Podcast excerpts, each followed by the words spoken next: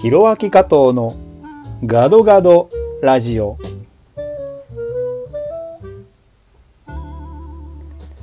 皆さんこんにちは。シンガーソングライターミュージシャン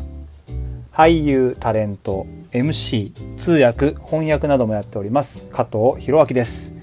この番組はインドネシア日本そしてアジア世界を股にかけて活動する加藤弘明がざっくばらんにお話をさせていただく番組です。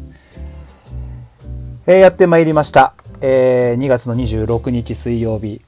日付変わって2月27日木曜日になっておりますが、えー、皆様いかがお過ごしでしょうか。えー、ここ数日、ジャカルタでは大雨からの洪水というのが発生しておりまして、えー、各地で床上もしくは床下浸水が発生しております。まあ幸い僕が住んでいる地域はえー、被害がなかったんですけれども、えー、結構ジャカルタの広範囲にわたって、えー、洪水の被害が出ております。え、それによってですね、まあ、至る所で渋滞が起きていたりだとか、まあ、その処理でなかなか大変な思いをしている方々がいたりとか、えー、学校が流されてしまって子どもたちが、えー、学校に行けないだとか、えー、そういったことが少しずつ発生してきております。えー、僕もですね、えー、できることを少しずつやっていきたいなと思っていて、まあ、寄付したりとかあとは、えー、少ししたらチャリティーイベントなんかも作りたいなとも思いますし、えとにかく状況を見守りながら、まあ、自分の身をね自分でちゃんと守りながら活動をしていきたいと思っております。え皆さんも少し、えインドネシアのニュースを気に留めていただければというふうに思います。とはいえ日本もまあ、人の国を気にしている場合ではないほどコロナウイルスが蔓延しているそうですね。えー、アジアで唯一だと思うんですけど、インドネシアはまだ患者数がゼロということで、まあ、いろんな諸説ありますけれどもね、えー、っと、検知できてないだけじゃないかっていうのが、まあ、大筋のね、話なんですけれども、まあとはいえ国の発表が患者数ゼロということなので、まあ、僕らはそれをとりあえず信じるしかないんですけれどもまあ外出の際にはマスクをしたりだとか、えー、うがいしたり手洗いしたりっていうのはまあもともとやってますけれどもねさらに強化して、えー、やっていこうというふうに思っていますし、えー、実際にそれを実行に移しております。えー、ちょっと日本の方のね、住んでる方のその反応っていうのがいまいちちょっとわかんないんですけれども、まあ、ニュースを見る限りだとかなりねこうパンデミック直前というかねかなりあの気をつけて過ごさなきゃいけないというようなことになっていますし、まあ、政府の発表でねできるだけイベントを自粛するようにっていうのとか、えー、不要な集まりとかっていうのをやめてくださいっていうような話がありましたけれども、まあ、それに伴っていろいろなイベントが中止になっていて、まあ、僕が出演を予定していた、えー、バンドゥンで行われるスクワッドっていうイベントも、えー、やむなく中止ということで先ほど主催者の方から連絡が来ました。というところで至る所にね、あの影響が出てきそうですけれども、まあ、お互いに気をつけながら過ごしていきましょう。まあ、一番の関心事としてはねオリンピックが行われるのかどうかっていうのはかなりね日本のこれからにも関わっていることだと思うのでどうなりますかね、えー、成り行きを見守っていきましょう。ということで、えー、僕はと言いますと先週かなりインドネシア国内を飛び回っておりました。えー、先週の週末にはですね、えー、サマリンダというところね、カリマン担当のサマリンダというところで、えー、山下邦弘選手のチャリティーマッチイベント、え出場して、出演して、出場して出演して、サッカーもね、出場して出演して、で、帰ってきてすぐにジャカルタで行われた天皇誕生日レセプション。というものがありましてこれが非常に格式の高いイベントでですね、えー、僕も日本から、まあ、事前にというかねもう10年ぐらい前に買ってあった着物を日本から取り寄せて、えー、それを着てゲストとしてね招かれたのでそれを着て歌を歌わせていただくということで、まあ、非常に貴重な経験をさせていただきました、え、歌った曲はアジアンゲームス2018のね歌とそれからえー、なんだっけ「Journey to Harmony」っていうね嵐さんが歌った奉祝曲。ねこれを歌わせていただきましたっていう話は先週ねラジオでしたと思うんですけれども。まあ本当に貴重な体験をさせてもらいました。まあ着物がねハプニングで前日あじゃ当日の朝に、えー、郵便局に行って受け取るというハプニングはあったんですけれどもねえー、あの無事に届きまして一応もらってきました。そしてそれが終わってすぐにあのスラウェシ島というところにあるマカッサルっていう町があるんですけれどもそのマカッサルに行ってですねえまずはハサヌディン大学という大学の日本語学科の生徒たちの前で講演会を行ってきました。えー、僕はインドネシア語の楽曲を日本語に翻訳したり逆に日本の楽曲をインドネシア語に翻訳したりしていますし、えー、これまでに2冊の小説を翻訳して、日本で出版をしています、